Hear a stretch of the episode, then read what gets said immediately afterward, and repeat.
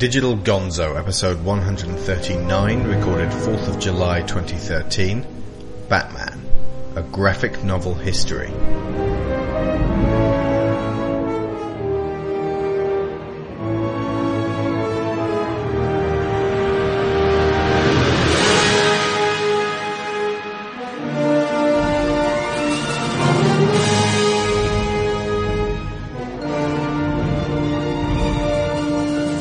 This is the second half of the conversation I had last week with David Hartrick and Matt Ramsey.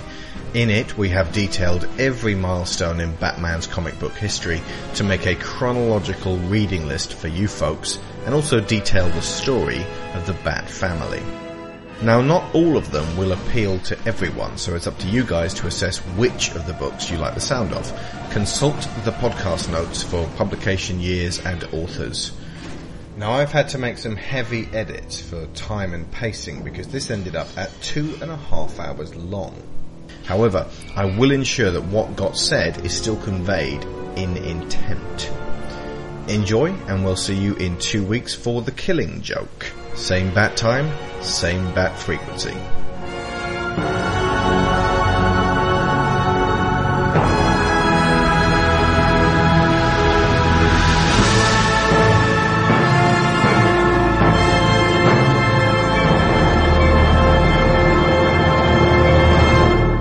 Okay, so we're going to start with year one and then get, take it all the way up to a, the Dark Knight Returns and using them as bookends. Now, uh, year one is, is accepted as canon, isn't it, Dave? And Yeah. uh, Dark Knight Yeah. Returns is considered Elseworlds. Now, Elseworlds means it didn't happen in this continuity.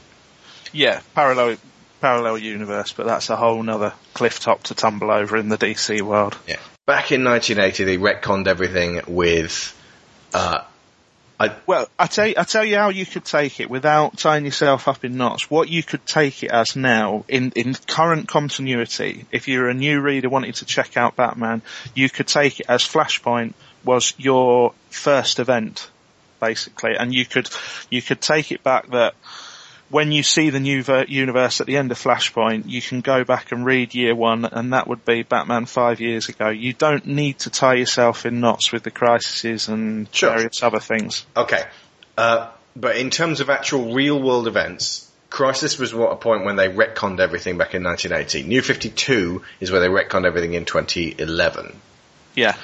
What we have for you now, folks, is 21 years, chronologically speaking, of Batman history, taking him from a 24 year old brand new Batman in year one to a 45 year old ex-Batman, uh, around the same time as Black Mirror.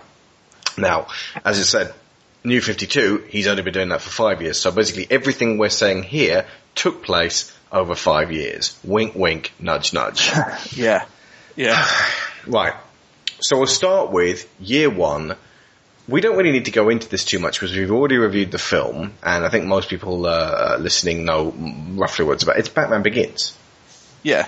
Yeah. And, and it's, uh, to be fair, it's a masterpiece. It's, it's pitch perfect. You know, you don't need to say much more about it because this is Frank Miller at his absolute best, you know, and uh, every, everybody should, it's a bit, it's a touchstone and I'm sure if anybody is even halfway interested in Batman, if you ask them to name two books, it would be The Dark Knight Returns and hopefully year one, you know, so. I, on the other hand, actually find it kind of boring and small. And uh, I, I do like the animated version of it, and I know it's sacrilege to say that Year One, the great and mighty Year One, isn't all that, but it's it's a really good Jim Gordon story. Batman is a Yeah, but- tertiary character. But I love that. Yeah, no, um, that's, that's not saying that that's a bad thing. It's a, it, there aren't enough good Jim Gordon stories. But in comparison to the, the, the majesty of Batman Begins, it always seems like it just sort of goes, Yeah, well, I'm the other way. I think with Batman Begins, I think there's elements. I I think they could have lifted more from year one, and I would have been happier. I definitely would have preferred to see Flass as the year one version rather than the sort of the, what they don't like Yeah. falafel version. Yeah, Uh, Matt, have you read the year one? Yes. Uh, and you've seen the, uh, the movie starring Bryan Cranston as Jim Gordon. Indeed I have. Um, I prefer the animated movie to the comic but I, I I like the comic. I don't have the same issue with it as I do with um, Dark Knight Returns. Although I'm still not a huge fan of the art style in a lot of places because it's 80s art, and I, I don't I appear to have a problem with 80s comic art in general. Um, it, it's uh, it always seems to be um, quite almost washed out in terms of the color a lot of the time. I, I just I just prefer my my uh, comic art a bit bolder and a bit cleaner in terms of the lines. But I, I like both. But I, I, would say I probably prefer the um, the the film. I like my blacks blacker and my whites whiter as well. That didn't really seem to come in until they got started to use new glossy stock. Mm. The film is actually really accurate to the book. They take out very little.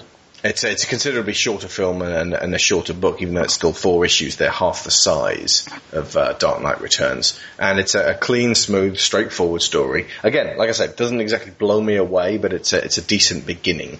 Uh, probably could have been more impactful as a film uh, had they got a really excellent, charismatic young Bruce to uh, to do the voice there. Instead, uh, the guy's extremely flat and dull. So yeah, I recommend both of those. There's one actually that should take place before the Long Halloween, and that's The Man Who Laughs by Ed Brubaker. Uh, it's a it's a very short um, graphic novel. In fact, if you buy the graphic novel in paper form, uh, what you're paying for for your ten ninety nine is a bunch of extra padding that they use to to, to chunk it out. There's a, a bunch of other stories. This is a slim story about the first encounter between Batman and the Joker. It's where Joker tries to poison a reservoir. Uh, it was published in 2005. You can find it on Comixology for a mere 1.99. The thing that's impactful about this one is uh, that Batman recognizes the despair that Joker has felt on on first meeting him. He realizes that he's seen, same as Bruce, life is cruel and horrible and will take the people you love away from you. Only Batman decides to fight back and Joker decides to lash out. So that's a, a nice little uh, uh, short graphic novel addition to the list.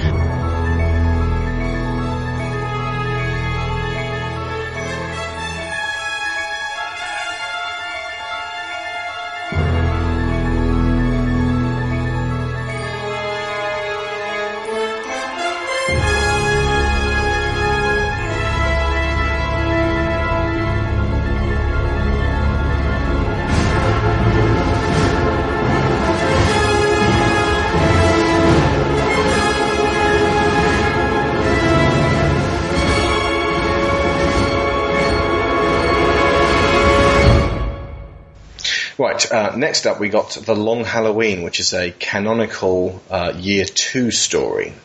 Now this is my number one, no, maybe number two recommendation of all this list. Uh, written by Jeph Loeb, the guy who wrote Hush as well. It concerns uh, the Joker coming to town and Batman having to deal with a uh, serial killer named Holiday who strikes every uh, month on a different uh, celebration day. So Halloween, Christmas, Thanksgiving. It is also the uh, birth of Two-Face and the fall of Harvey Dent. One of the most important contributors to the Nolan films. It's one of the most grown-up, noirish Batman stories I've ever read. I love The Long Halloween it's a, yeah. I mean, it's it's an excellent story, but what it, I think, what you would take it as is if you look at year one as a, a sort of somebody finding their feet. This is the birth of Batman as a detective. You know, if you like your stories punchy and full of bits and pals, this isn't the story for you. This is a 12 issue arc of a murder story gradually unfolding. You know, and at times the pace, you know, the pace isn't for everyone. You know, it can be sort of glacial in places, but it, it is it is overall. You know, it's not far off being a, a top ten all time Batman story. For you? Yeah, yeah, definitely, yeah. For me, it's way up the list. Just the, the dialogue going back and forth and the intensity of it. Matt, have you read either this or its follow-up, Dark Victory, in which he uh, enlists, which is a year three story where he enlists uh, Dick Grayson after Dick's parents are murdered to become the first Robin. I've read both. Uh, I'm a big fan of um, Long Halloween. I do like it an awful lot. Dark Victory wasn't as good, but I, I still liked it a lot.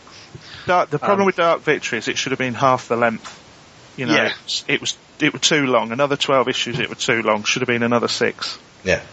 Yeah, that, that's fundamentally. There's, there's a bit too much fluff and, and waffle in it, really. Um, it, it, just doesn't work quite as well as a story. It's not as uh, it's not as, as well paced. As you say, there's just too much of it, really.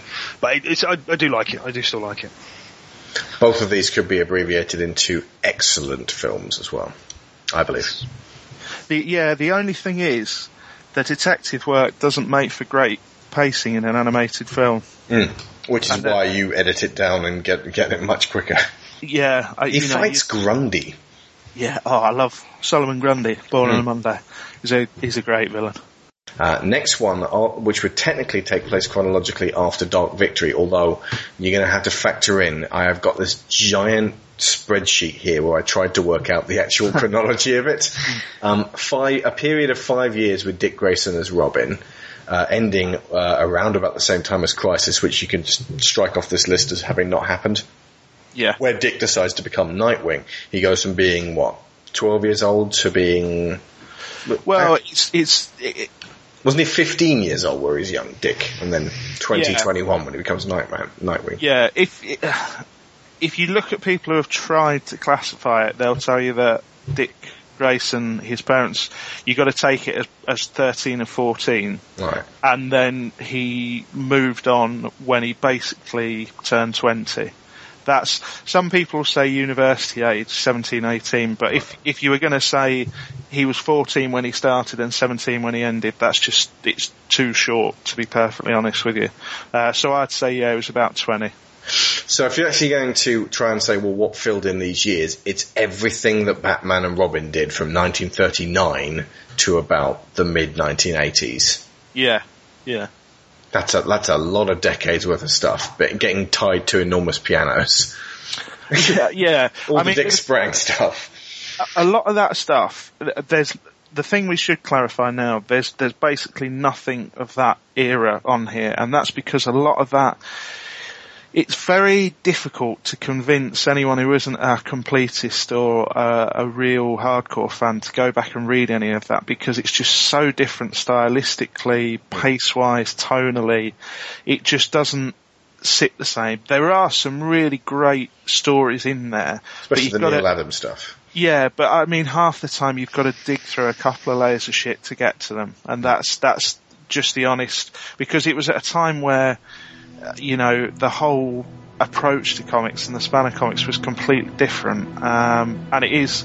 Although there's nothing of that on here, that's not to say, you know, if you are a completist, you should go and read some of that stuff, but it's it's not it's not essential anymore. You know, it, it sounds like we're tossing it out the window, and you effectively can, to be honest.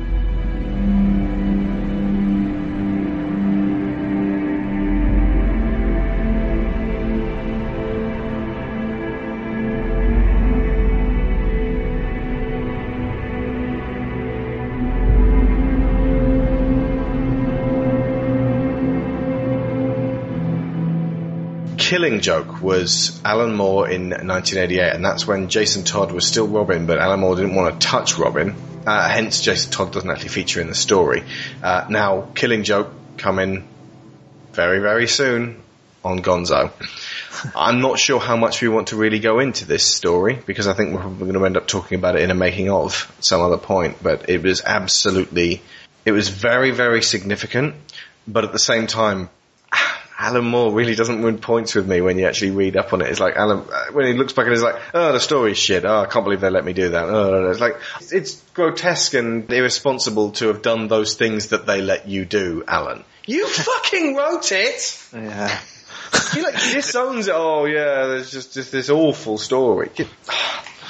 The only thing to add on the Killing Joke is that it is, however you, even if you're not uh, a massive Batman fan, even if you're just a fan of comics, the Killing Joke is almost, it's a touchstone in how to write a layered, fascinating, emotionally engaging story uh, that feels so much more than, you know, funny According to. Alan Moore, he thinks it's cheap. But he, the problem is with Alan Moore, he became very, very bitter after his split with DC again over notions of ownership, and he wanted to do this. This, this is a whole other story. Was, this, Forgive me, I'm- um, was it him Starman, the the Miracle Man? Uh, well, he wanted to do, though he was leading up to doing this fantastical DC event set in the future where Constantine comes back and they have to prevent a future. Uh, Superman is the world has become controlled Marty, by we Sol- have to prevent the future. yeah, well, it, they, the world's become ruled by houses, so there's like the House of Superman and various The heroes in there. And he, he was, he had ideas that DC were willing to let him run with, but they needed to keep him on a lead because he was wanting to do world changing things and character changing things with characters he wasn't writing. So Alan Moore wanted to take over the DC universe and turn it into Alan Moore's DC universe. Couldn't they just say, fine, do that. Just make it an Elseworlds. Well, but I know, no, they hadn't. This is prior to Yeah, the Elseworlds label, but just not- could someone say, just like Dark Knight Returns, this is a possible dark future? but how do you create tension and get people to buy in to a story when you stick a label on the front saying this doesn't really matter? Because that, that's effectively what you're doing. And there were there were other issues between Alan Moore and DC, and he just became. In my personal opinion, I think Alan Moore is a is absolutely unparalleled in some of his comics right now. I think it's I think it's bordering on genius, but I think his ideas and his opinion of Alan Moore himself is perhaps the one thing that has stopped him from not not doing more because that makes it sound like you know oh, he could have done so much better. He, could, he couldn't. Some of the stuff he's done is peerless, but if he'd just check his ego in at the door once or twice, uh, you know, he, he would he'd become well. To be frank, he'd, he'd become likable in my eyes, which he's he's not. But you know, with great talent often comes Great responsibility, no which great he doesn't anarchy. take, I might add. Yeah, great anarchy. And I think when you say that, Alex, I know what you're saying about is going back and saying, I can't believe you do this, but I think you've got to read between, you've got to cut through a little bit of bitterness and a little bit of, they've gone off and done before Watchmen and they've done other things and, you know, they've, they've taken his property and said, no Alan, you worked for us at the time, this is our property. So you've got to look through that and you've got to actually get to the heart of it and say, this is actually a man who's pretty bitter, pretty pissed off at a company, saying, "Oh yeah, well I was, you know, I, I, it's not my best work and I didn't like it," and that's just rubbish because you cannot read The Killing Joke and not think it's utterly brilliant, you know, on on so many levels. So Well, I hope it is com- as compelling to listeners as you say it is. it will be, I'm sure.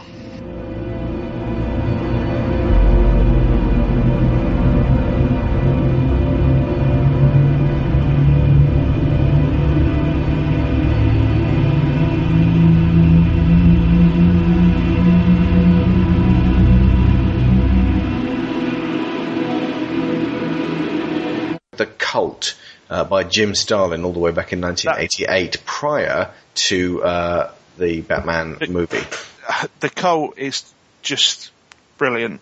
Basically, it's it's um, Deacon Blackfire basically comes to Gotham and Who is uh, Deacon Blackfire? he is a character specifically created for this story.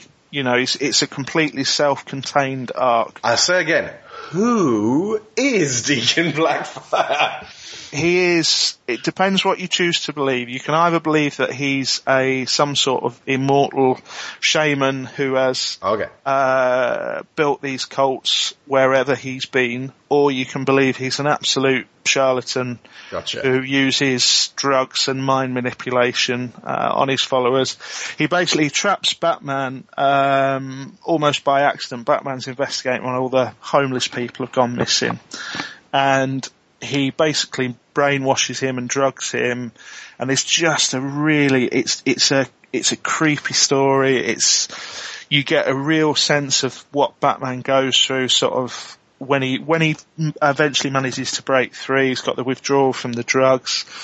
He Gotham City is then basically taken over by Deacon Black Blackfire's followers, um, who are just killing, you know, anybody they deem as criminal. Um, and you get more. There's more of the Dark Knight Rises in the cult than there is in No Man's Land, definitely, including whole panels, you know, the, the bodies on the bridge and everything is I just read here, number of issues four. That is yeah. music to my ears. But the thing is, just forewarning though, you've got to go back to a time where an issue was, I think, like I, I, think it's about 50 pages. So when it says four issues, value for not, money back in those days. Yeah, it's it's not four 22 page issues. It's still a, it's still a full story, but it is so so worth reading. It is a, a just a great story. I don't want to say anything too. I, I don't want to reveal the ending, but it's where put it this way. You know, it's the only Jason Todd story I consider worth reading. Um, and it's just a, it's just a great, great, great Batman story. Okay, Matt, while you're here, could you check Comixology for uh, for these issues? It would uh, it was a mini series rather than actual individual ones. So after Crisis and Dick becomes a Nightwing with his ridiculous fucking collar, um, and his dis- his disco suit, uh, Jason Todd became Robin. So I think what what bothered me about Jason Todd's Robin is that he looks exactly like Dick. Yeah, they, they didn't change the costume at all. So it was kind of like, okay, Dick's gone, but we got Robin back. He's the same guy, and he's a bit more angry, and he, he's mouthy. If you believe some of what you see written on the internet, and you shouldn't, but if you never believe that crap, if you do believe, and I, I've seen it written a few times, the reason they created Jason and create him in Dick's image is because they had an idea to kill Robin, but they could never kill Dick Grayson. You know, it just you you couldn't you couldn't do it. If you do it with a new character, you create there's there's a disconnect there so that they can run their phone poll and they can eventually kill him. If you did a phone poll to kill off Dick Grayson, nobody would vote to kill him. Yeah, I no. tell you now, nobody. So Dick's too likable he's basically Jason at Ironically, this point. Jason was a dick. Yeah, well, yeah, but he is basically a, a, a dick cipher. He is a, a you know, a, that must be an insult somewhere. Which is also a sexual position, I believe. uh, difficult to achieve, but doable. Oh, um, As is the Cleveland Batgirl. but uh, yeah, it, he becomes they they change a few. He is a bit of a, like you say, he is a bit of a dick to be honest with you. Ironically, but he is He's overly aggressive. Yeah, overly cocky. But again, the whole game plan is to make it so that you get to a point where if you want to kill him, you can and you can offer your readers and it, uh, you know, it was a very close thing, the poll to kill him, mm. but he, it was ultimately, it was what they were planning to do anyway. If they hadn't killed him at that point, they would have killed him at some point because it was, it was a next stage of, of Batman's evolution as well to lose one of his family. And I mean, you can't kill Dick Grayson and you can't kill Alfred, which mm. is, is anybody outside of that feels a bit superfluous. So, you know, you have to create another you can't Robin. kill Bullock!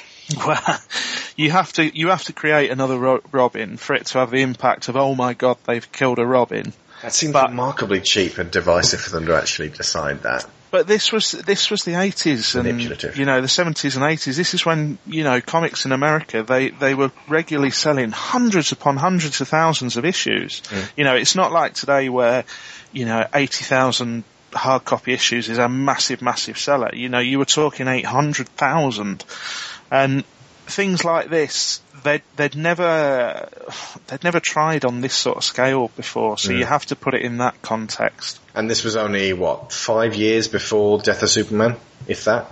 No, 92, uh, four years before. Yeah, yeah. But I, the, the thing about, the thing about the Death of Superman thing is I think you, you can almost look as Jason Todd as a bit of a proving ground to yeah. see if an audience would forgive um, you actually doing that enough to keep reading and, and stay invested. Because I think the Death of Superman story, again, if you believe everything you hear, was in the pipeline for a long time. There was a lot of people thinking about do we do it? How do we do it? Because Superman had become a very contrived character and he needed to radically change to get some new stories, so. Okay, kiddo, I gotta go. It's been fun though, right? Well, Maybe a smidge more fun for me than you. I'm just guessing since you're being awful quiet.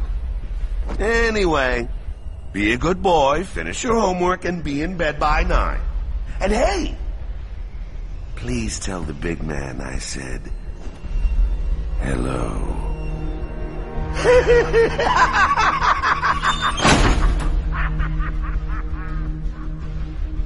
So yeah, Death in the Family, which we're leading up to here, uh, Joker um, catches Jason in a warehouse, beats him half to death with a crowbar, sets a bomb, and at this stage Jason uh, is in there with his estranged mother that he's only just met.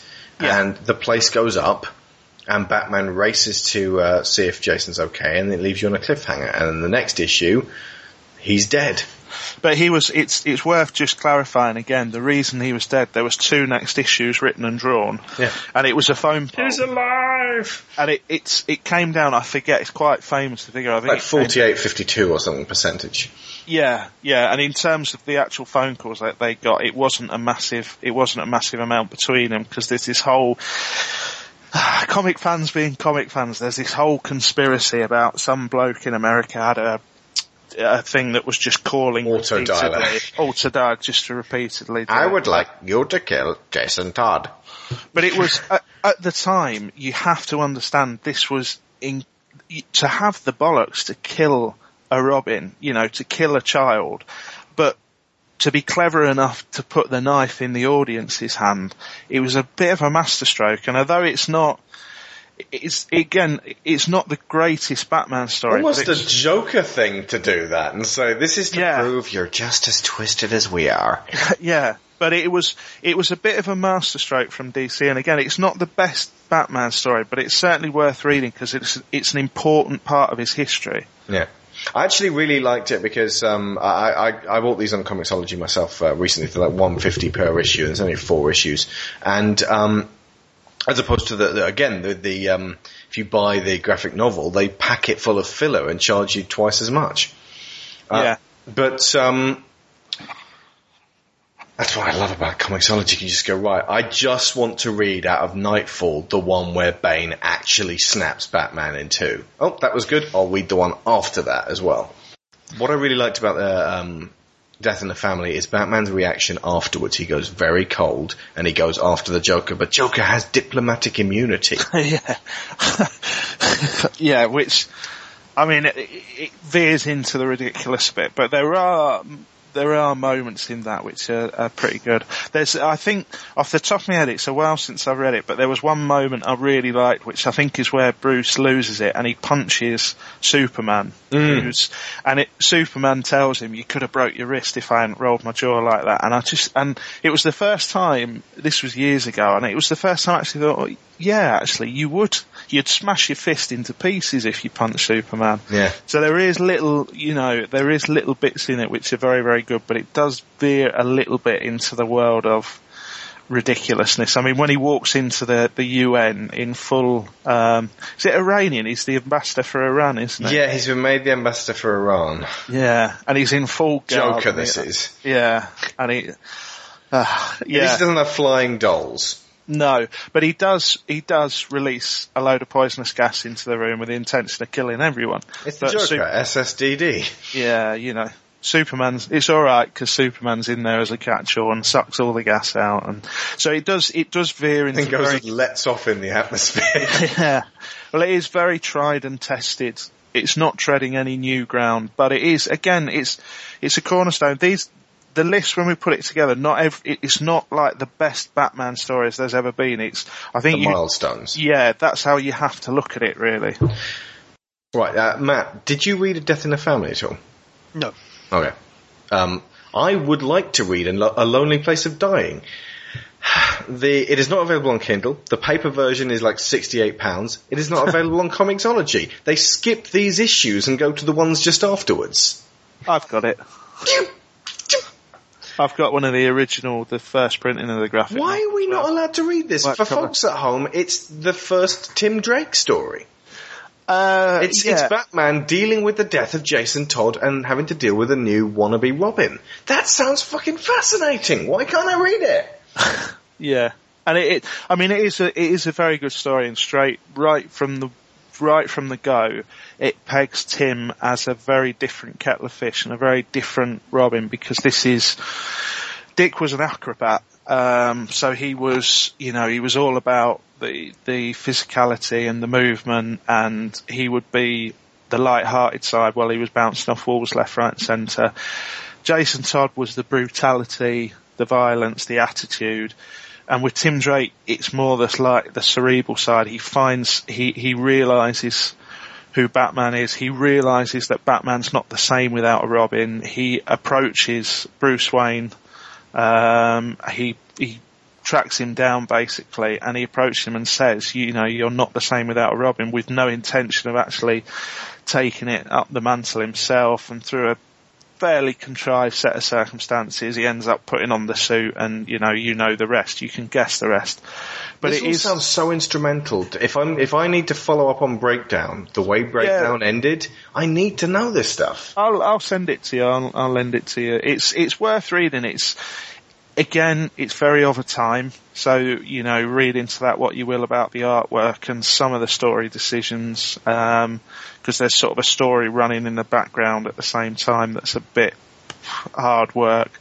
But yeah, they, again, there are some really high moments, and it does does a really good job of establishing that Tim is not going to be Jason Todd. He's not going to be Dick Grayson. He will be Tim Drake, and um, he's a little bit too young. He really feels like a little kid. He really feels like you know every inch is sort of 11, 12 year old. Um, but yeah, it is, it is a worth a read. And I, I can't for the life of me why they haven't stuck it up on Comixology because I mean, Lord knows DC are sticking everything else up. Yeah. Um, so I would Well, they've got this almost, it's not complete run, but they've got a huge run on the Batman comic. And it just sort of, there's a, this chunk missing. Yeah, Doesn't make any sense. yeah. It's annoying. But that's the same with any, I mean, Uncanny X-Men. Huge. Basically, all the time I was reading Uncanny X-Men in the 90s, just not there. Just, just gone. They've got the Executioner song, and they've got, um, the Phalanx Covenant. But that's it.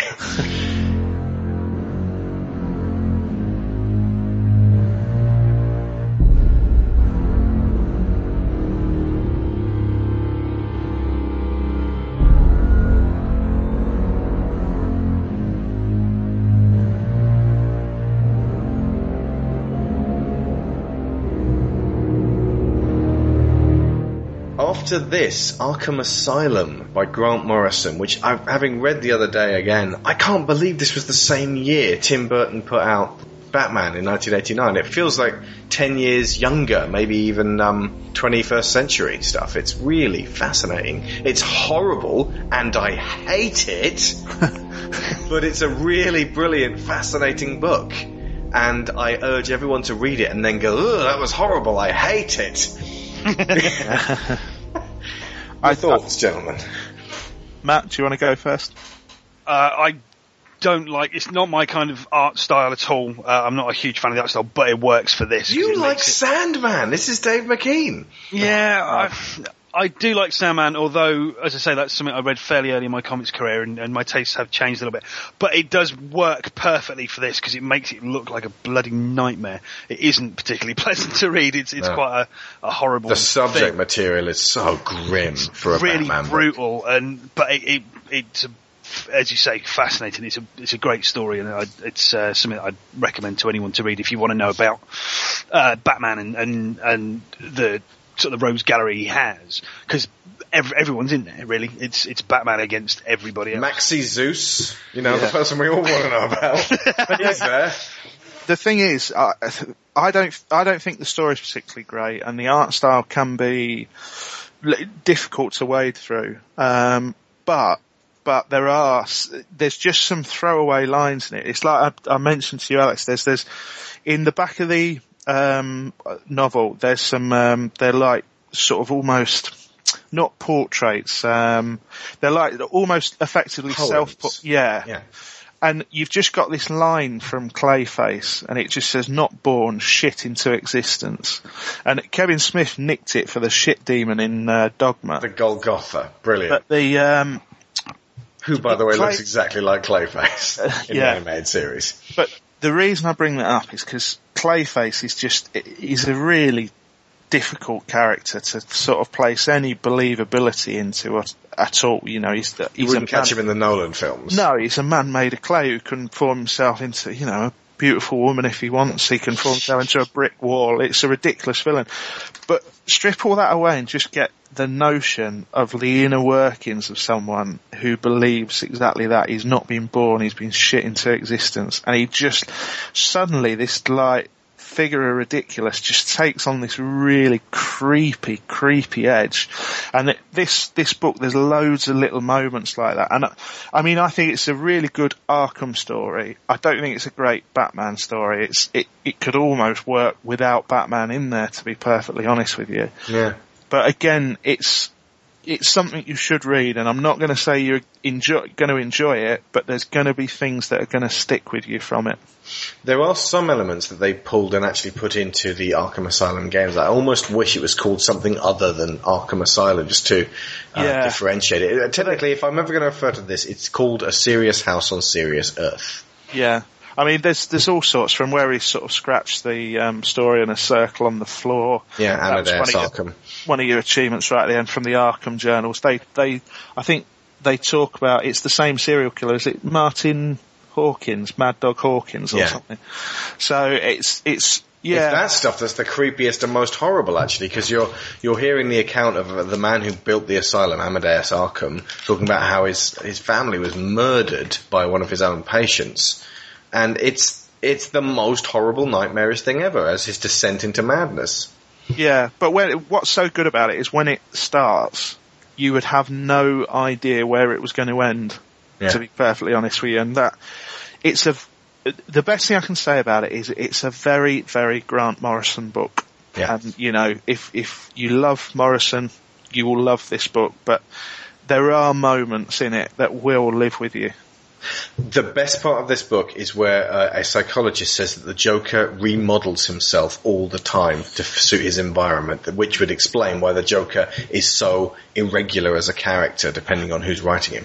Yeah, and it, we'll we'll come on to it much much later. But that when Morrison's RIP run, that's something he has revisited in a whole different way and a bigger way. So you know there are ideas in Arkham Asylum that pay off a long time in the future. Yeah.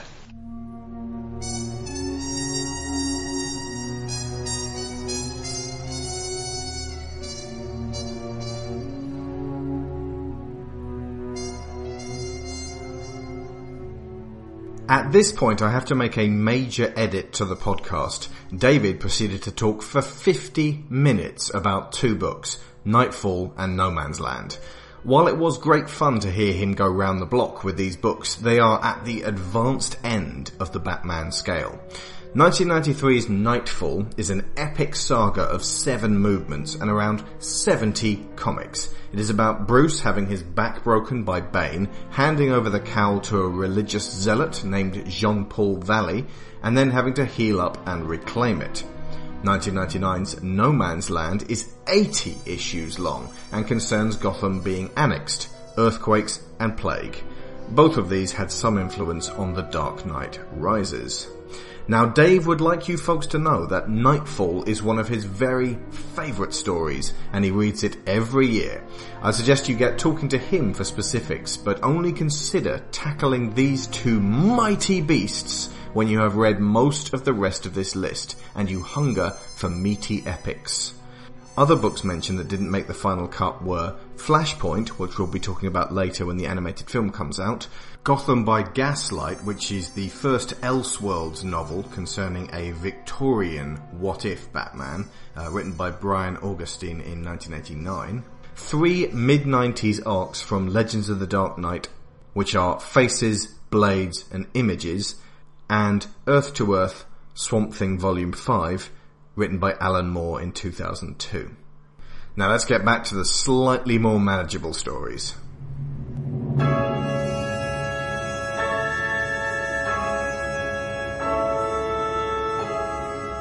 And finally, in the Elseworlds section, Mad Love, which actually fits in with the animated series continuity. And in fact, uh, it was written in 1994. And uh, when I read the story, I was like, this seems really familiar. Uh, Because it was, um, five years later, it was made into a whole episode called Mad Love in uh, the new Batman and Robin Adventures. So if you've already seen that episode, it's the one all about Harley Quinn going back to her origin and um, her time when she first met the Joker. It's you're on familiar ground and you're like, I remember this bit, I remember this bit. But if you can get your brain to go back to prior to that episode and see that what they were giving you was there, it was uh, written by Paul Dini and, and Bruce Timm, their ideal episode that they wanted to do. And this was years before they actually got the chance to do it. It's fantastic to read. Now, it's your favourite, isn't it, David? It, as a single issue, there is not a, a panel in it that isn't utterly, utterly joyous. It's, it's just that there is something completely charming about Harley Quinn, despite the fact she is an absolute raving uh, lunatic. And what it to give the Joker a girlfriend seems ridiculous in the first place. To then put her into continuity and make her into the character she is today and such a huge part of of you know the the Batman world is just incredible because in the space of one issue she just arrived and she was part of the world. It was like she had always been there and it was like there was Harley Quinn stories going back decades. And it was, it's just such a beautifully structured story. And there are parts of it, I think you, you'll probably agree with me Alex, there are parts of it that are just really sweet. Hmm. And they, and hmm. it shouldn't be. you know, it should, it shouldn't be. Like when she's in the asylum and she's talking to the Joker and he's going over his story and he's spinning his, his tales. The artwork is so good because it, it gives you this real sense of this conflicted woman who eventually falls completely in love and is then blinded by her love completely. And then the, the other thing I have to say is that the, the end fight with the Joker where they're on the train, some of the panels on there are just gorgeous, absolutely gorgeous. But There's no explanation for how Batman loses the Joker and the Joker jumps down into the train and the Joker sort of laughs to himself, ha ha ha ha, I got away. Turns around and Batman's there too. I don't care, I love it. Does he just teleport now? It, it, it really is though, to, to be fair, you know, I, I, I know I'm talking a lot and all that sort of thing, but if nothing else, the, the two you should read, if you take nothing else from tonight, is you should track down Mad Love and you should read The Cult. They are, they are the two that not everybody has read, um, but they really, really should do. What news of the cult on Comixology, Matt? There is one issue which is one ninety nine. It's fifty two pages. One dollar ninety nine. It's fifty two pages. That's it. You can still, I think you can still get it collected, can't you? you can Yeah, it's like still buy thirteen hard copy. pounds for the uh, for the analog Yeah. copy. Okay. Um, right now, fortunately, Mad Love is available on Comixology for a mere. I think it's one. Is that a one ninety nine or even one forty nine? Have you read it, Matt? Yes, What did you think? I liked it. I did like it a lot actually. Um, the fact that it's the the animated universe, um, or the, sorry, the Batman Adventures um, art style was was kind of odd because I'm not used to that. But uh, I, I did like it a lot. It's also just a little bit too too comical isn't really the right word, but it, I kind of like my Batman darker than this. And it, it, oddly, this isn't particularly dark in a certain way. No, because it- it's it is got a certain level of sweetness to it. But I did like it a lot. It was it was nice to read something very different. And uh, Harley Quinn to me is, is the psycho bitch from the Arkham Asylum games, and it was nice to see a different type of character to it. It was uh, it was, What it was I, the thing is, what you can't overstate from that is you re- honestly, you'd read it and you would just assume that Harley Quinn had been part of the world for 25 years or more. Yeah. It was, Oh, it's- absolutely, it's yeah. Absolutely yeah. incredible way to introduce a character into a world and make her feel absolutely part of it. Yeah, that's Harley this is Quinn. an absolute first time she appears in the comics. yeah, she. This is this is where she was. Uh, I Well, didn't hang on, does this mean? Wait a second. Back up. Was she not in the animated series before this at all? She was created by Dini, wasn't she? So I, Wasn't I- she created to be there in the animated series so Joker would have someone to talk to? She was in the animated series first. She was in the was episode. Joker's Favor, which is in the first series, which would be uh, 1992. So two years before this comic came out. yeah, This was her first appearance in the comics. But it was it wasn't within our comic continuity. no, It was within animated series comic uh, continuity, and in fact, when it ended up in the animated series, it was literally within that continuity. Yeah, because basically because Mad Love managed to do it in a way that felt organic and natural, it just it became an ex- she just became an accepted part of the world. She was it was Harley Quinn. She was there, you know. So it was it's an incredible incredible little bit of work. There is Yeah. there is genuinely nothing like it in terms of sort of the impact of the character anywhere else in the Batman world. You know, it's a really strange little island, but a really beautiful one.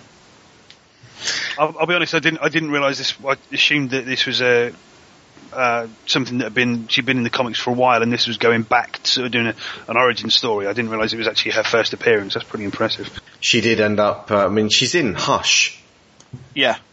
Well, she's she's an accepted part of the world. She's Yeah. she's part of the world now. You know, and there's you can't get away from that. I uh, the thing is, what they're doing with her in the new Fifty Two is terrible because uh, they're they're she's part, been part of the Suicide Squad and.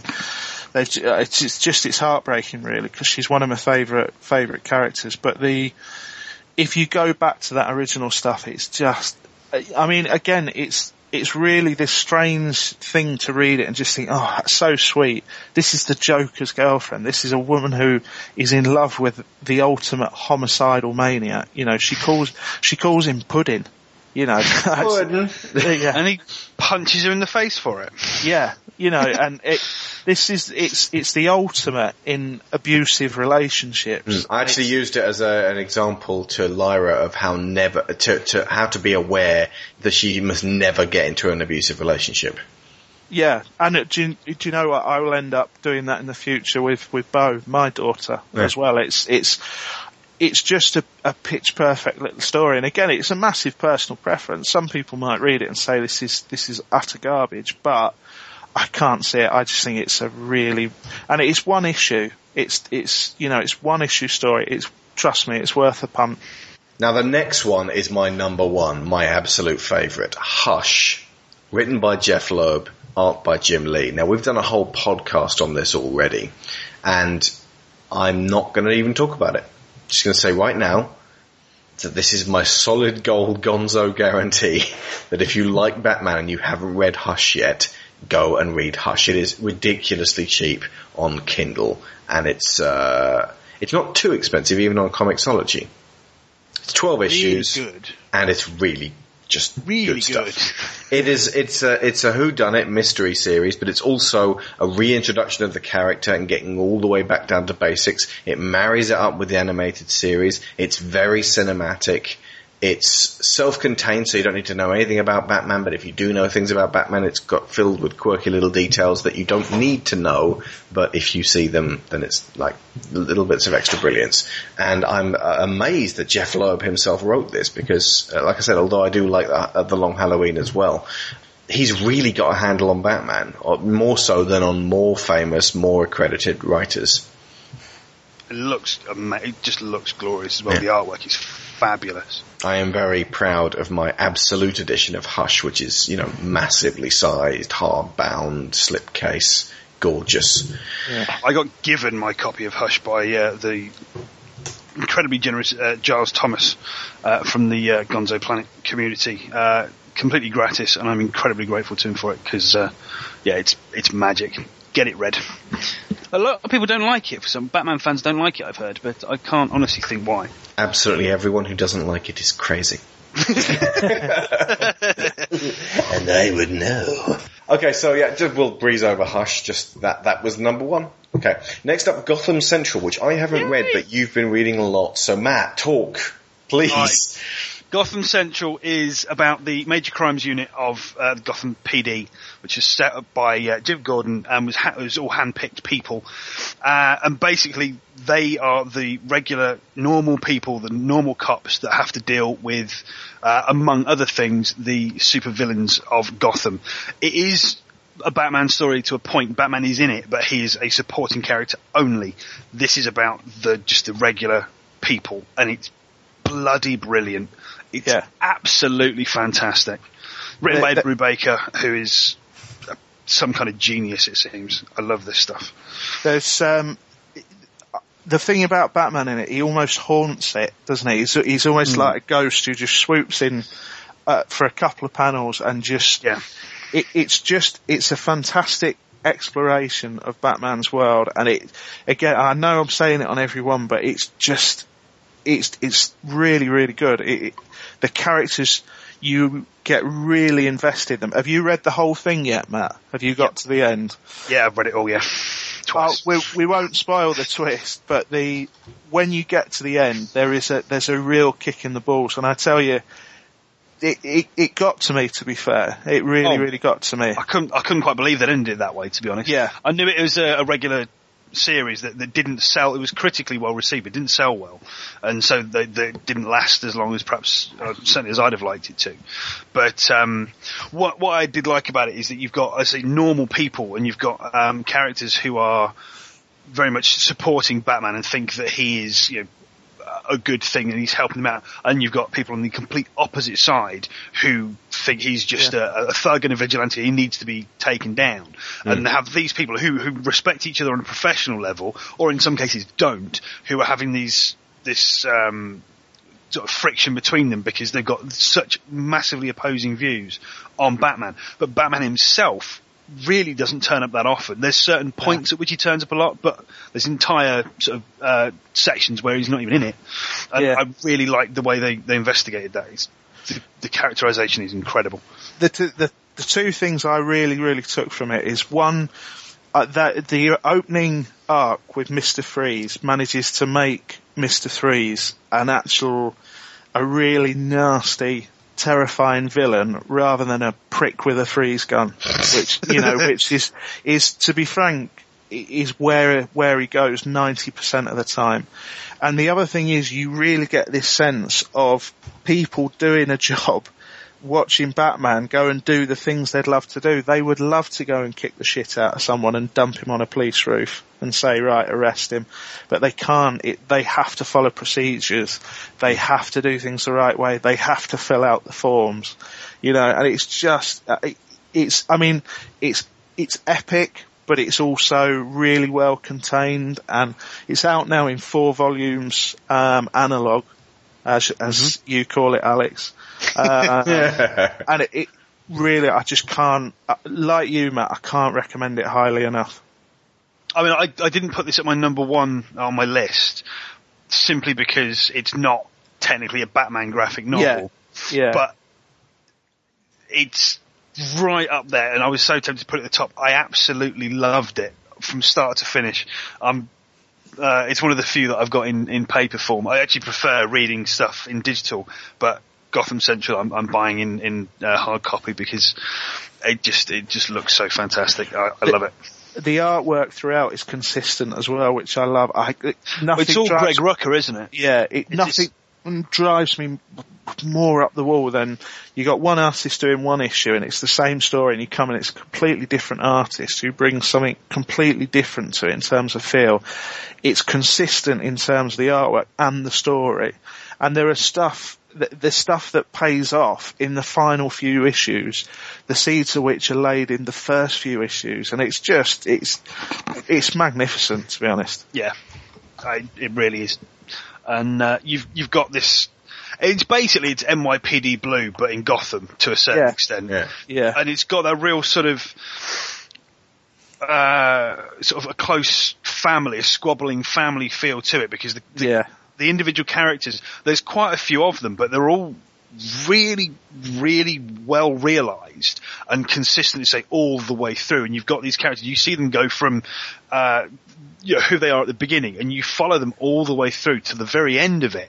And you see this, you know, characters who are, uh, basically getting completely strung out by what's happening to them, or they're really coming to accept where they are, or they're just getting sick of Gotham, or they, they're, they're, they're kind of relishing the challenge. And uh, it's it's one of the first sort of non-superhero comics that I read. It's one of the first that wasn't Batman or, or you know, one of the key uh, marquee characters, uh, and it's far and away my favourite. Um, it's probably my favourite comic that I've I've, I've read um, ever. I think. Wow.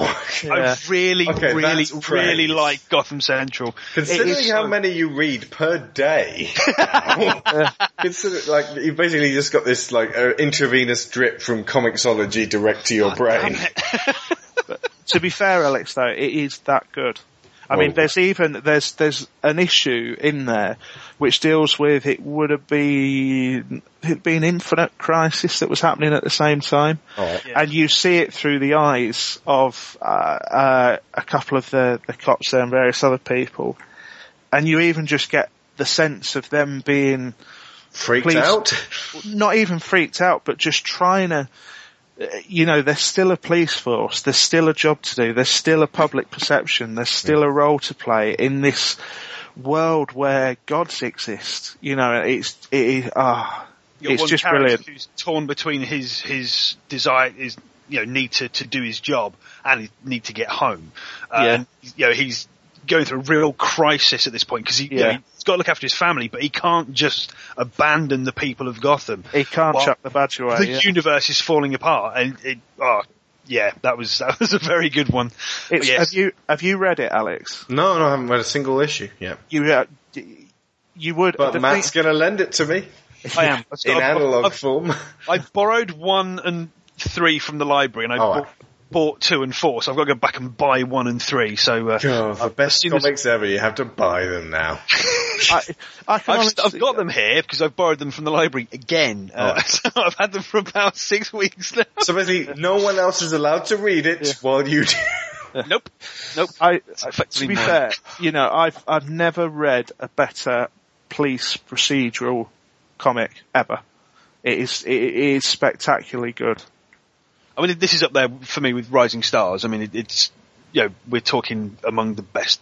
Let's say one of the best things. Of, one When it comes best to ever. police procedural comics, the first one that springs to my mind is Powers. So if it's if it's as Yeah, good as that, then Oh, great. easily as good as No, Powers. it's better Easily- than Powers. Whoa, Powers. I've only read I've only read the first volume of Powers, so I can't. that's I, talking some smack right there. It's it's the shit, man. It's the fucking Yeah. bollocks. It's got the them to- tits. It totally It's is. the shit and the bollocks. Oh yeah, it's it's all manner of bodily things. It's it's Yeah. Okay, right. Well, that has more than piqued my interest. Then. Bring it, bring it. I will bring it. I will make sure I've got the first volume, uh, and I'll lend you the first two for the next time I come over. Okay, um, right. So the next one on our list is Under the Hood, uh, read, written by Judd Winick in 2005. Now, this one, uh, folks who've seen Under the Red Hood will actually be, and in fact, we reviewed it as well. So I don't think we really need to go into much detail on it. It is an expanded version of the film Under the Red Hood. Yeah, and I I would personally I would say watch the film.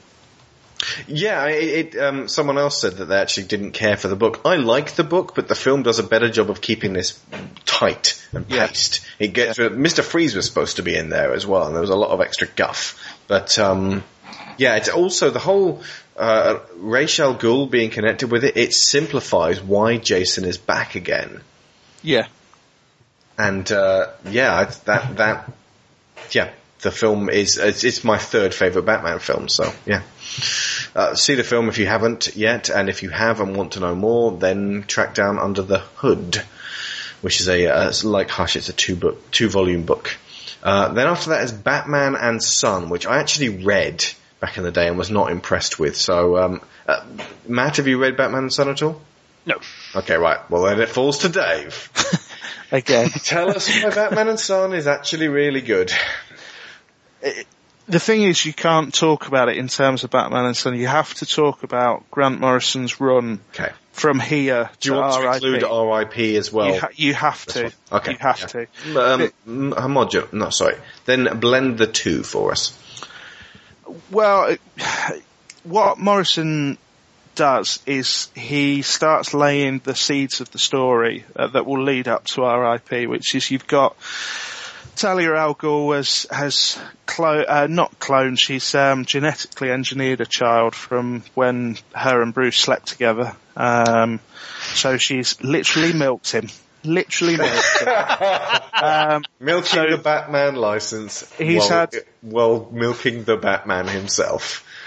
He's had 10 years training um, with the League of Shadows and he is he is a little dickhead in every sense of the word. He is a spiteful little shit. Doesn't he like nearly kill Tim Drake? Yes. Like if the first thing he does when he gets into the Batcave is like, well, Oh, kill you. but don't worry, he nearly kills him a couple of times and then he goes out and kills a villain called the Spook, brings his head back home for Bruce in a bag and says, look at me, father. I found you ahead. Um, but what it then what it then goes on to is is once Bruce realises he can't have Damian running wild, he can't have him out there, so he, he brings him under his protection, which causes obviously a huge rift with Tim. Um, but it then leads into basically the the Black Glove and the various other stories, which are where there's this society who is building around Batman with the aim of, of ultimately breaking him down mentally. Um, and you can't, I, I literally, I can't condense this down, Alex, without completely spoiling it for everyone. but Okay, it oh, builds that- up oh yeah, don't spoil it. it, it builds up um, into the RIP arc, which if you if you've ever read Grant Morrison, you will know reading single issues is a nightmare because if you think you can read one issue one month and four weeks later read another and you can understand the nuances and the the traps he's been laying and stuff, you you just you can't. having a laugh? You have to.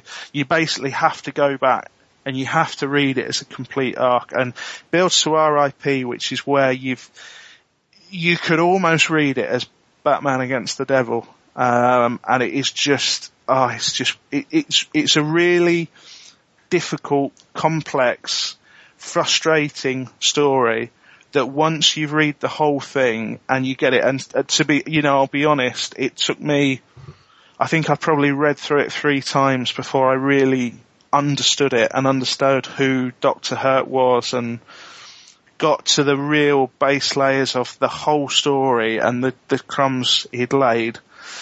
It's just, it's excellent. And I can't say a lot more without spoiling it, but ultimately it ends with, with, you know, Batman effectively dead. Um, there is, you can, he dies in Final Crisis, but whether you choose to believe it or whether you choose to believe Grant Morrison is effectively killing Batman at the end of RIP, which is what he's, it, there, there's a, a lot of talk that Final Crisis, the scheduling was moved around, so the sort of the Batman kill was moved into there to make that feel more suitably fatal, you know, more epic, bigger, if you like.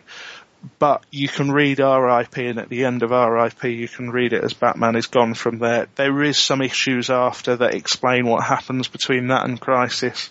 But it's, it's just, it is a masterpiece in Grant Morrison, and if you don't like Grant Morrison, you will hate it. Because there are, again, there are things What that if you occasionally quite like Grant Morrison? then you should try it, but you should you should start from the start. You I did. I didn't like it. Yeah, but uh, the thing is, the thing is, Damian's arc, Damian becomes, he is a whiny little toad. He's still a whiny toad by RIP. What really makes him is what follows when he becomes Robin with Dick Grayson, when he takes up the mantle. Uh, that's what really makes Damian. But the, the bit, it's not really a story about Damian. Damian's in it, but the whole run is just you have to if you if you can read it and go online and read somebody's annotated notes you'll get so much more from it because there's things there's graffiti in the background of trigger words which will send Bruce loopy like 15 issues later Like, would you kindly? You know, it is, it's, I'll say no more than, you know, back in back in the real in the really bizarre days of of, of Batman, he went to a parallel universe of a Zur-En-Arrh, and where the Batman there was in a yellow and red suit with a purple cape, and he had the Bat Radio, the Bat Radar or whatever it was to talk to other universes. And Morrison actually manages to make he makes he manages to make sense of Bat-Mite. He manages to put Bat-Mite in a story, and it makes complete sense. Those of you And- who haven't heard of Bat-Mite, there is a good reason for this. Yeah, well, he, he becomes a, he effectively becomes a drug hallucination. Though I must say, uh, if you've ever, the, the, the story where, um, Bat-Mite is introduced, he's also introduced there as a drug hallucination. So it, it all makes sense and it all ties in and there's, Grant Morrison is taking stuff like the Club of Villains and the Club, the Club of Heroes, and this is stuff way back from the Golden Age, and making characters relevant. It's it's it's really good, but again, there are parts of it which are impenetrable. There are parts of it which you have to do. You uh, literally, it was I would read something and have to head to the internet, and I, I mean, I, I, without boasting, I know my stuff. You know, I know this well It would appear you do. yeah, but there were still things I had to go back and check and go, who, who the, who the bloody hell were that? So it is difficult, it's complex, it's not easy, but it is, it's also on a level, it's, it's, well, it, it's, it's fascinating, it's fascinating. I love things where you can read it once and you realise you have missed literally 75% of, of what was actually going on. And it also sets up a lot of what, what came after with the, the Dick Grayson stuff and the, um, with what happened to Damian from then. And again, I don't want to go in and sort of spoil it for everyone because we're getting later and later, so we're getting to a point where people, you know, can go back and read. But it's, Yeah. yeah, it, it's it's well worth going into, but you should go into it with the understanding which if you try it and you don't like it, it may be worth giving it another go. It may be worth staying with it, you know. Not singling out any particular people on this show. Well, no, I, the thing is, I completely get why with Batman and some way you felt like that. I completely understand that. Um, I but- think if you if you lend me the graphic novels, probably give them another go. Yeah, yeah, yeah. But um, no bother. It's it's a great it's a great run, but I, like I said, I guarantee there are moments where you'll just you'll have to. It's right internet time. I do like the idea of an, a, a writer being so clever that he's running rings around me because I there's almost no, no there is nothing worse than feeling smarter than your writer who by the way thinks he's really smart. the thing that the Like oh well yeah didn't see that one coming. the thing that is real, I mean, the other thing is, it's Grant Morrison is really playing. I mean, there's a there's an issue which is a, a text story. You know, it's it's it's a story about the Joker and how they retcon in his um, Heath Ledger smile. Because you know they they changed that in this arc because obviously the scars were such a good idea from the Dark Knight that now you know it's the Joker has the scarred mouth. And the thing they do with the Joker is he reintroduces the idea of the Joker reinventing himself and revolutionizing himself, um, and it explains it and it goes into the psychology of that and the psychology of everything from red and black to choosing various numbers at various it's just it's a fascinating story. It's not it, it's you know it's as i said it's not for everyone but if you get it then you'll really get it Batman and Son. Just check see what this is coming out. yeah you've got Four ninety six for the Kindle edition. yeah then you've got the resurrection of Ra's al Ghul or Ra's al Ghul depending how you want to say it um Andy Kubert's doing the artwork there. Nice. Yeah, which is which is great. Um, then you've got the Black Glove, um, and you really need to have read those other two before you go into the Black Glove because the Black Glove starts building up the RIP story. Basically, that is that is where it it really starts in essence. Um, and the only thing I'll say about the Black Glove is that's where your, cookie trail lies. That's where you can start looking in the backgrounds and really seeing what's coming next. And then you go into to RIP. Okay, so it's uh, Batman and Son, Black, The Black Glove, and R.I.P. Yeah. Okay. Right. So after that, there's Battle for the Cowl, which you've never particularly liked. No, because Ta Tony Daniel is a fantastic artist and an absolutely terrible writer. So uh, Uh, this is not essential, and people shouldn't bother with it. It's uh, after Batman is apparently dead. Um, the various Robins and other wards fight for the chance to be Batman. Well, not not so much fight. Dick doesn't want it. Tim Drake doesn't want it, but knows there has to be a Batman, so takes it on reluctantly, but only ever as an imitation, never wanting to do it longer term. Um, Jason Todd takes it on and turns it into a complete, like a homicidal maniac. Harvey Dent is even interested in taking it on. It's just, it's a, it's, it's alright. It's, it's perfectly readable. And after you've read, at the time, after you'd read R.I.P. and waded through the layers of it and the, you know, the real nuances of it, it was almost felt like a little bit of a break just to read something obvious and something predictable. But uh, the thing is with Battle for the Cowl, you're better going straight on to the Batman and Robin run that Grant Morrison wrote, which is where um, it's Dick and Damian basically are the new Batman and Robin, and there's I think there's three volumes, um, and they're just brilliant, absolutely brilliant. There, there's the overriding story is that you know obviously Bruce is in the background, um, and they want they they realise that he's still alive and he's laying a trail through time in portraits and at the manor and in various other places to try and come back. Um, yeah, I w- I won't say any more than that, but again, well worth a read, but you know, you're obviously, you're investing into it at that point because you've got three volumes, I think six issues in each, and you need to have read uh, the sort of four volumes before that with six issues in each.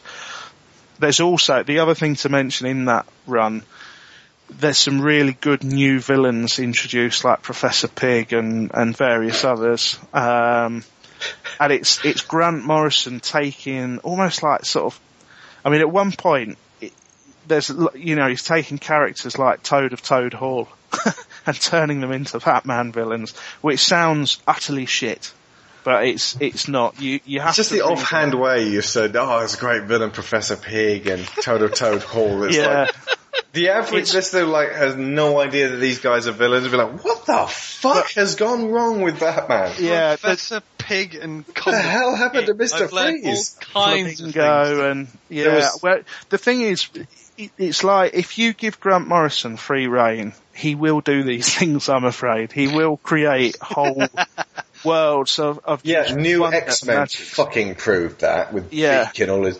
disgusting companions. but it's it, it creates this sort of like a circus of villains and Professor Pyg, I will tell you, is fucking terrifying.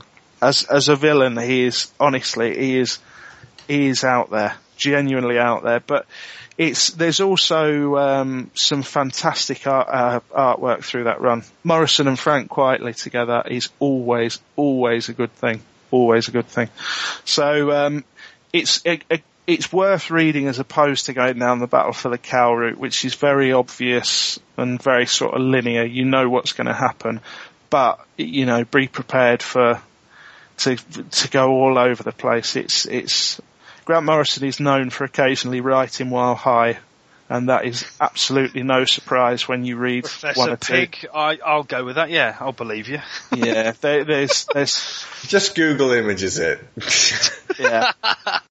it's PYG, by the way, not uh, Yeah. not uh, PIG. And it, I tell you, you if if I was to tell you the sort of essence of his character, it doesn't work when you say it out loud, but when you read it under Grant Morrison's hand, it's just Unfortunately, nobody terrifying. can be told what Professor Pyg is all about. You have to read it for yourself. but it's it's just it, it, it was a it was a new era, but the really interesting thing they do. Why is he in Beware the Batman, the new kiddie-oriented Batman show in CG? Well, it will be the most watered down and simplified version because you just you you just couldn't. You couldn't have it in the form he exists in in that world. I mean, that Beware of the Batman uh, is is going to be a completely separate universe. I mean, I'm assuming the female character in it is Katana, um, who has had, to my knowledge, virtually zero crossover. You've got the Alfred from Earth One Batman, the the new. Um, I think it was Jeff Geoff Johns novel, mm-hmm. or I assume that's that's where they're lifting it from. It just seems to be a whole sort of amalgamation of ideas rather than a. Oh, Mag- Magpie's in there, and uh, Udo Kier as Mr. Toad. Oh yeah, yeah. We see they're taking a lot of the Grant Morrison's villains, but what they're doing is, in Morrison's hands, they're, they're honestly, I know it, I know it doesn't seem it, but they are they are terrifying, sadistic, horrible people. But they're going to water them down and water them down and turn them into into you know kiddie versions, which is just going to be terrible. Episode one coming July 13th, folks. Yeah, good luck with that. Okay, uh, and just let's finish off, shall we? Um, the Black Mirror by Scott oh. Snyder. Now, you have reverence for this book, don't you? Yes. Um, before we start, Matt, have you read anything that we've just been talking about, or have you read Black Mirror? No, okay. I've not read uh, any of those last lot. Okay, so uh, Dave, go for it because um, yeah, here we go. Black Mirror, go. Well, you've got to you've got to understand where we've come from, which is where we've had all this stuff with RIP. Batman's now back through. He's he's been traveling through time.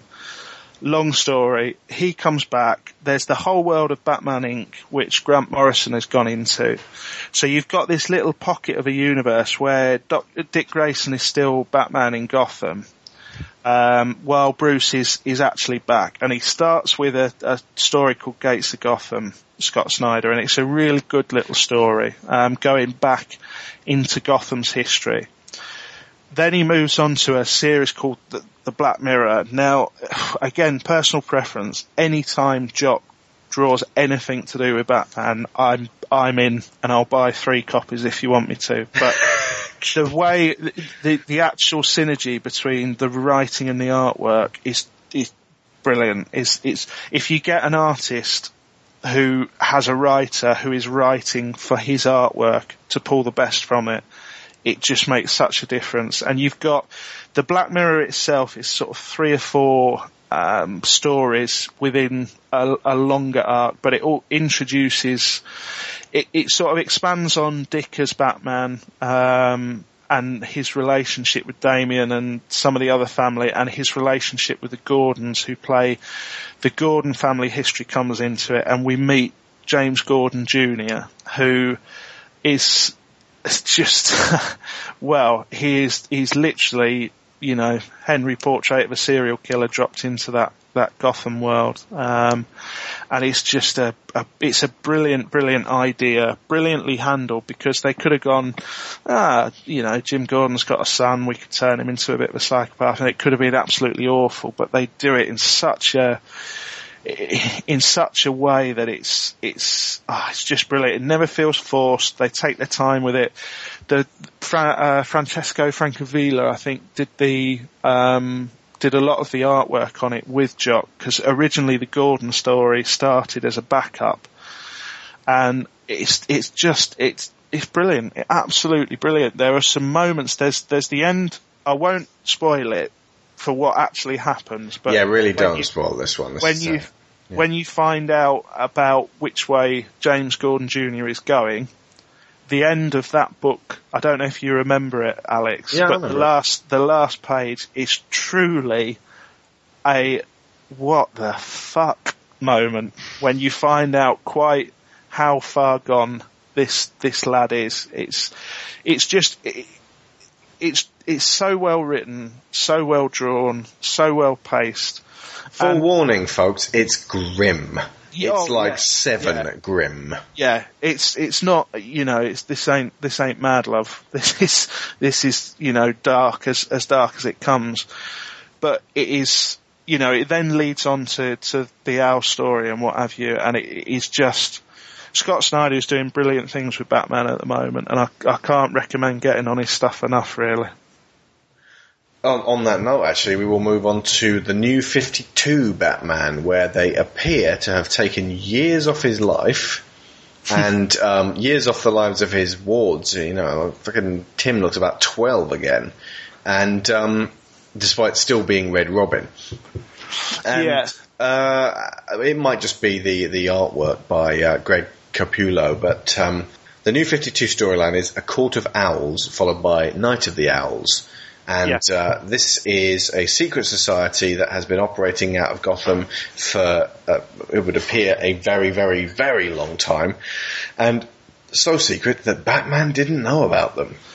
Yeah, they they. they've I've only read three issues of this, so you're going to have to do most of the explaining. Yeah. Uh, basically, when when the sort of corners turned and we come into the new 52, everything is still relevant from before, from what Snyder's been doing, but you've now got Batman back in the... the Well, it's the Bruce Batman- again. Yeah, it's Bruce again, and his, his family around him.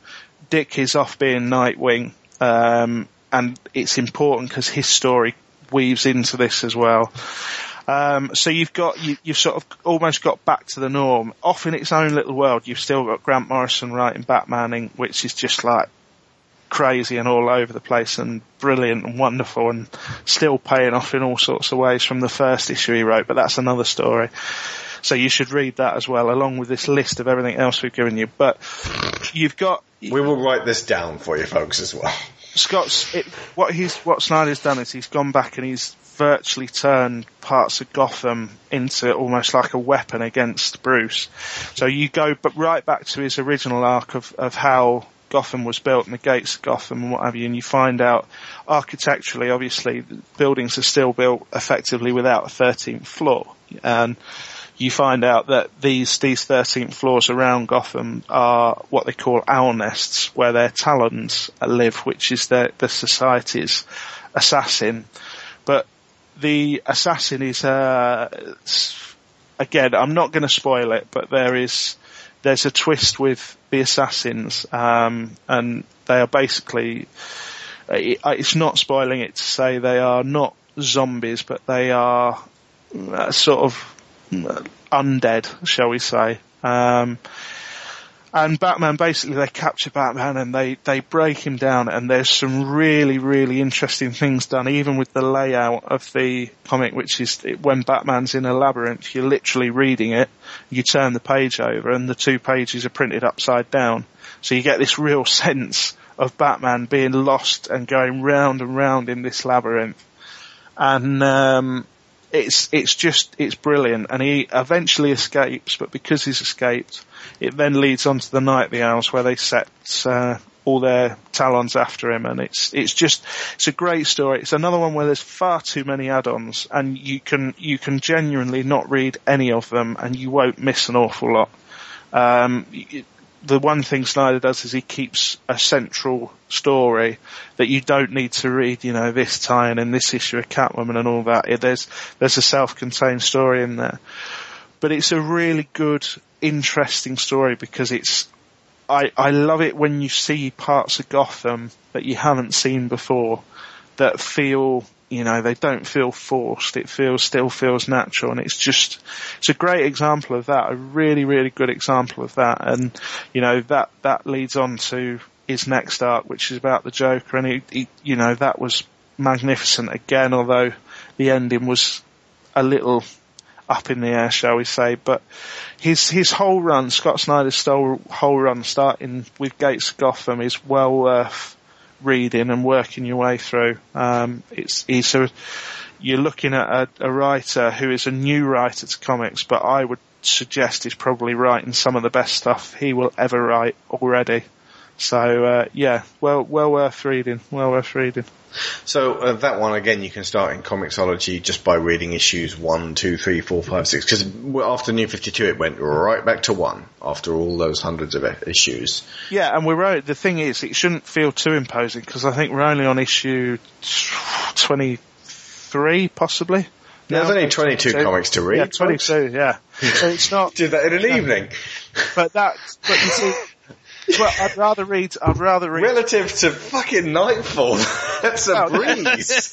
But it's it's the thing is the next arc with the Joker, which I mean we haven't even discussed. Alex is just a uh, that's a really really Death of the family. yeah. I mean the ending is is is a podcast in itself, but you know he Scott is doing just brilliant work, brilliant brilliant work. And at the at the moment in the Batman world, there are far too many Batman comics. All you need to read is Scott Snyder's Batman.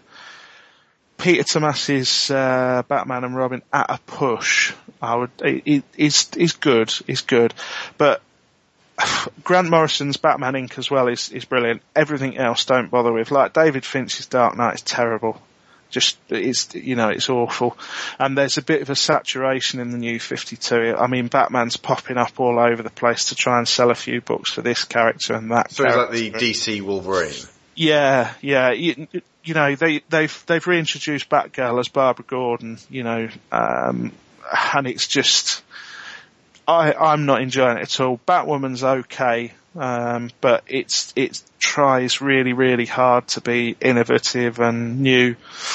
And it, it doesn't always come off. By the way, just going back to, and I get, again, I'm well aware I'm going on and on and on, but going back to Grant Morrison's run after RIP, his run on Batman and Robin, there is some really good English based stuff. He introduces Knight and Squire, who are the English version of Batman and Robin. And, um, I say, Squire, let's go over there and do well, they had a, say some do-gooders. they had a spin-off written by Paul Cornell that's just brilliant. It's just so English, it's unbelievable. I mean, it, it's like, it mentions everything from sort of Bovril to Exchange and Mart. It's just completely impenetrable to an American reader to the point they had to put notes in the back of every issue. But there's Hark, also, over yonder, knight, some Bovril.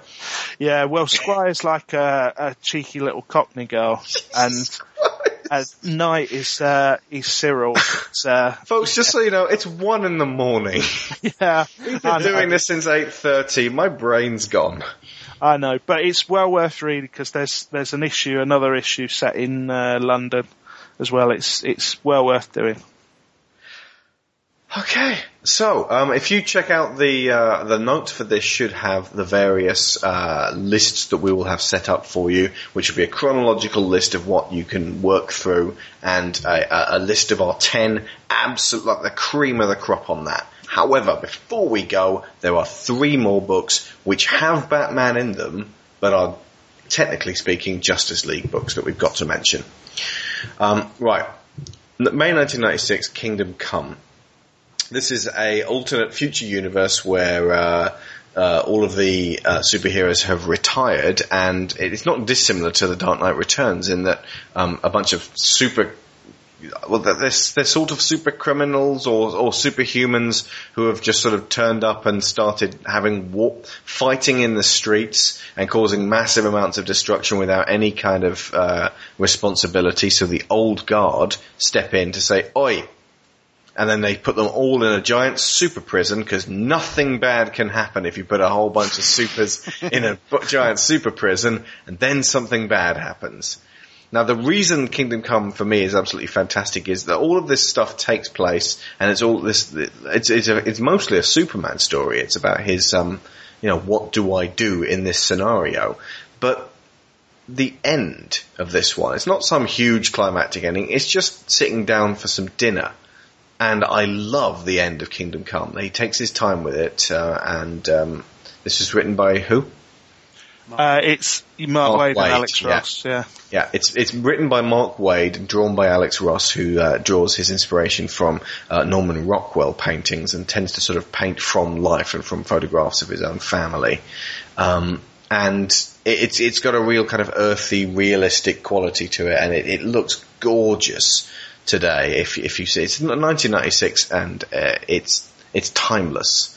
Uh, so, and this is only four issues, and um, I think it was I managed to snaffle it when it was on the Superman sale at sixty nine pence each. But uh, even paying you know full full, whack for this as for a book, it's very inexpensive for the kind of um, important story it is. Uh, it is an alternate future and not part of main continuity.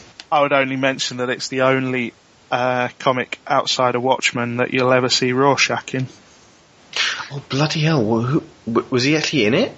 He's he in well, fight scenes? he's in the background of a bar scene breaking uh, somebody's finger.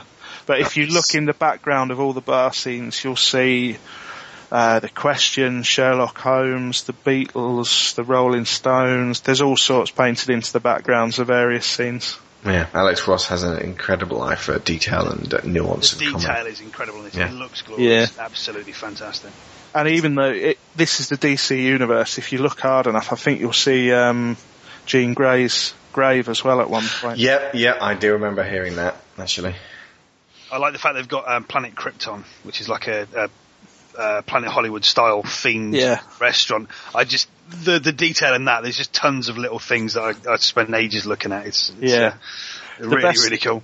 The best thing about that is that Bruce just doesn't even look at the menu and just asks for a steak. Steak. Well done. yeah. Which steak would you want? Steak. Well done. And that's uh, an alternate possible future continuity, but uh, by no means the only inevitable future. It's also a really good Wonder Woman book because uh, she becomes uh, the antagonist in it to a degree.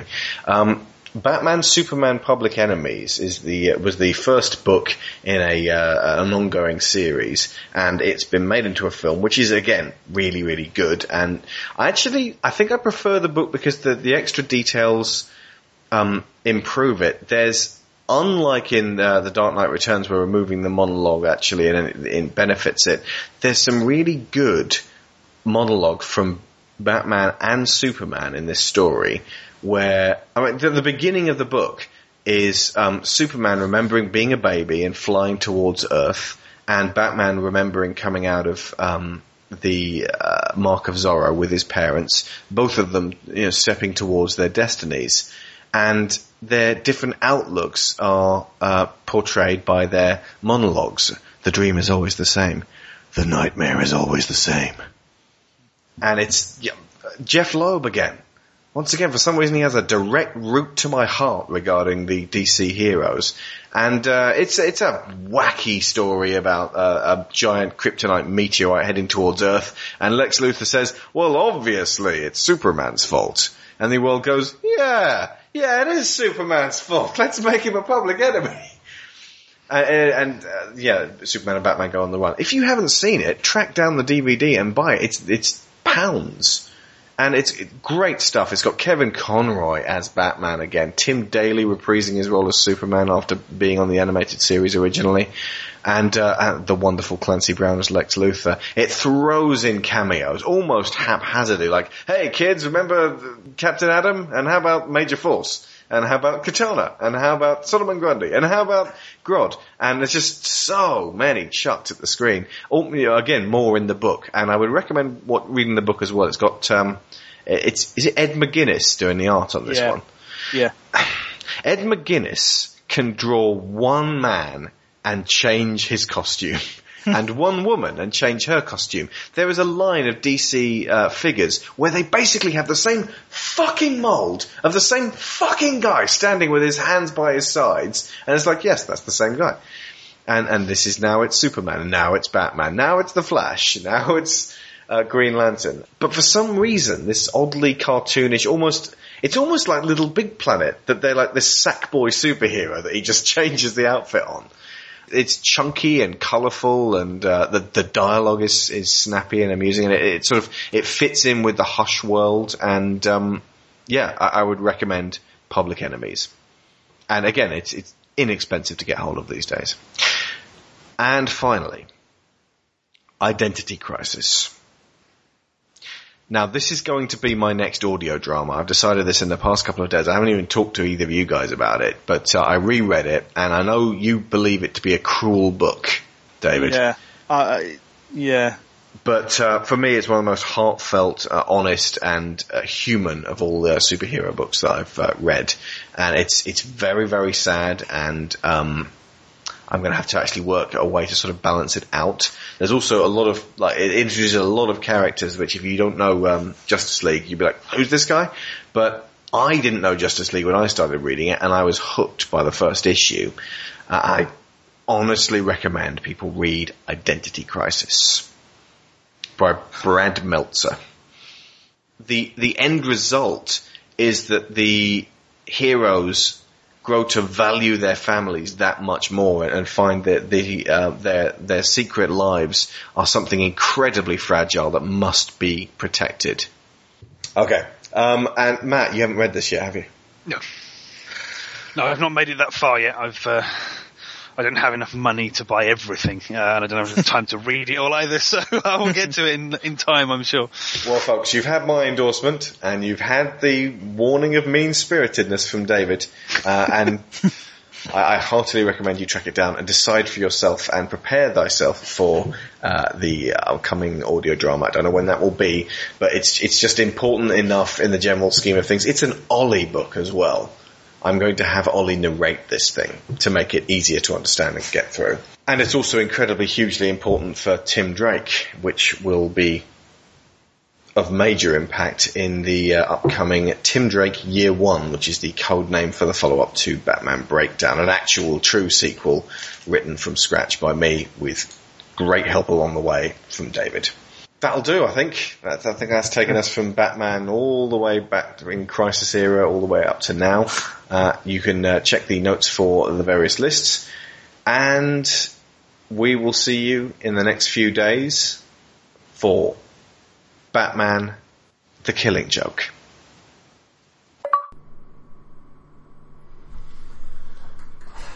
Okay, folks. Uh, didn't want to end this one on a downer, but I've had a downer of a week. Uh, one of my all-time favorite podcasters, a legend to me and uh, a lot of other people, um, passed away. Uh, Mr. Ryan Davis of Giant Bomb. Um, this bit's totally unscripted. I just want to put it a, a bit at the end uh, because there's never going to be a totally appropriate time to talk about this. Um, he was one of the guys that made me and Tony way back in 2007 and, and Paul Shotton want to do Digital Cowboys. Um, the, not not only that, but coming up there is a, a, there was a little bit on Giant Bomb um, way back in early. Let's see, what was it? Uh, 9th of May 2009. Uh, when we've been going for a while, and this was our 104th episode of Digital Cowboys. Um, sent them, uh, sent them some snacks because they, the giant bomb crew, tend to eat snacks when you send them to them, and they enjoyed it, and they mentioned us, and um, didn't even need a mention, just wanted to send send us send them a bit of love, and oh god. Last week we got mentioned on Giant Bomb. Many of you may remember we sent out a package of British sweets and snacks, uh, Jaffa cakes, Twiglets, etc. Just, uh, I mean, we weren't trying to plug for a uh, spot on them. We weren't hoping that they would mention us, but we were just hoping they'd, they'd eat them on air and, and go, uh, "Hey, our Twiglets, they oh, they taste terrible." Um, you know, we, we were hoping, Which to, they did. yeah, to get there. but uh, yeah, we're gonna, oh, we'll play this for you now. Uh, but I did want to say that one of the things that Tim sent us was Twiglets, which we had uh, previously been sent by uh, Alex and Tony from Digital Cowboys. They sent us a gift box full of stuff that just kind of got eaten. Um, before the show. That happened. remember those Jaffa cakes? They sent us those Jaffa cakes. Oh yeah, those tasted like, kind of like orange cupcakes. They, Yeah. they led to me buying orange cupcakes. Those are good. The Twiglets In are real terrible. life. Twiglets taste like dirt. Like, like, like sticks, like, like twigs. Like literally like they took sticks. oh yeah, yeah, I had some I of ate those. one of yeah, those. terrible, So terrible. terrible. Yeah, that was that was like psst, no, Those are not good. So It's like a little twig. yeah, Uh, Al- Alex and uh, Tony also sent us this sherbet fountain, which came in this Tesco bag, so you know it's good. Which is basically a Just throw this just in a a big plastic, just a yeah, like a little This is a plastic sandwich of bag. death. a little sandwich bag from Tesco's. So apparently, there's just like a gigantic price war going on between all these discount retailers like Tesco and like Sainsbury's and uh, a few other places. Like ads on TV all the time, just like saying like we comp- we bought a basket of stuff and compared it to some stuff from Tesco, and ours was cheaper, like eighty percent of the time. Real baskets, r- really cheaper. This is in the UK. Yeah, yeah. So it's all got like crazy accents too. Yeah. Fired up UK people. And, and there's there's one chain over there that like their their sign of like savings is slapping their ass and having there be a coin noise. Like saying you got change in your pocket. I gotcha. So it's like just people smacking their ass and then a little like chain and I'm like, yeah. That's how I get paid. I got some pence. As a result of that little shout out, we got a whole ton of listeners to Digital Cowboys who were never there before, including Giles Thomas and a whole bunch of others. These guys put us on the map and short of just telling them face to face that they were incredibly inspirational to us, we have never been able to do anything for them. So if nothing else, I'm contributing to uh, Ryan's family. They've got a, a t-shirt going on Giant Bomb. You should go check that one out, uh, which you should most likely already know about since far more people listen to Giant Bomb than, than will ever listen to my show. I've been walking around in a daze because, you know, you, you think it's not often podcasters die. I can't think of many at all. And this, it feels kind of, this is my crowd. This is the, the people that, I mean, I've, I've, I've I'm on no way near the level of Giant Bomb, but it's what I do, and they're just doing it at the very, very top. Um, I did meet him once. Tony and I, we met him at uh, PAX in 2009, and not long after this, we reminded him of the, um, the snack box and them. I mean, it's they've always been a group. They've always been like I, I quoted this on Twitter. They've always been like the Teenage Mutant Ninja Turtles. And if you told me one morning, oh, Michelangelo's dead, he's not coming back, I, I, I just I reeled from it because that's not supposed to happen. You know. So I mean, I, I don't know. People die all the time, and it's it's my heart goes out to every single listener who has had someone close to them die.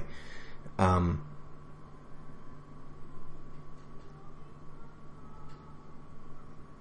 and I can't begin to imagine what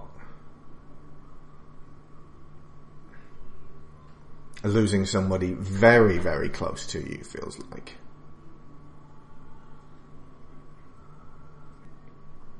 Anyway, um,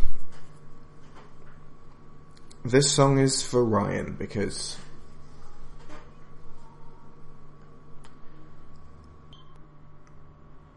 it just made me value the people that I do know all the more.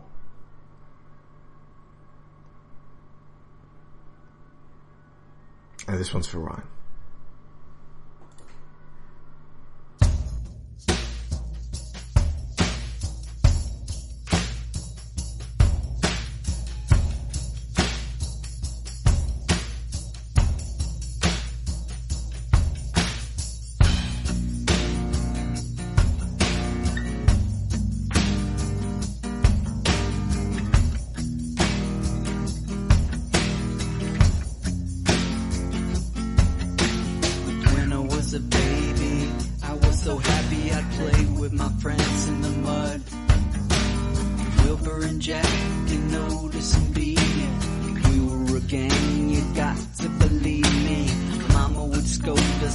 Got too rough. She didn't care, she was proud of us.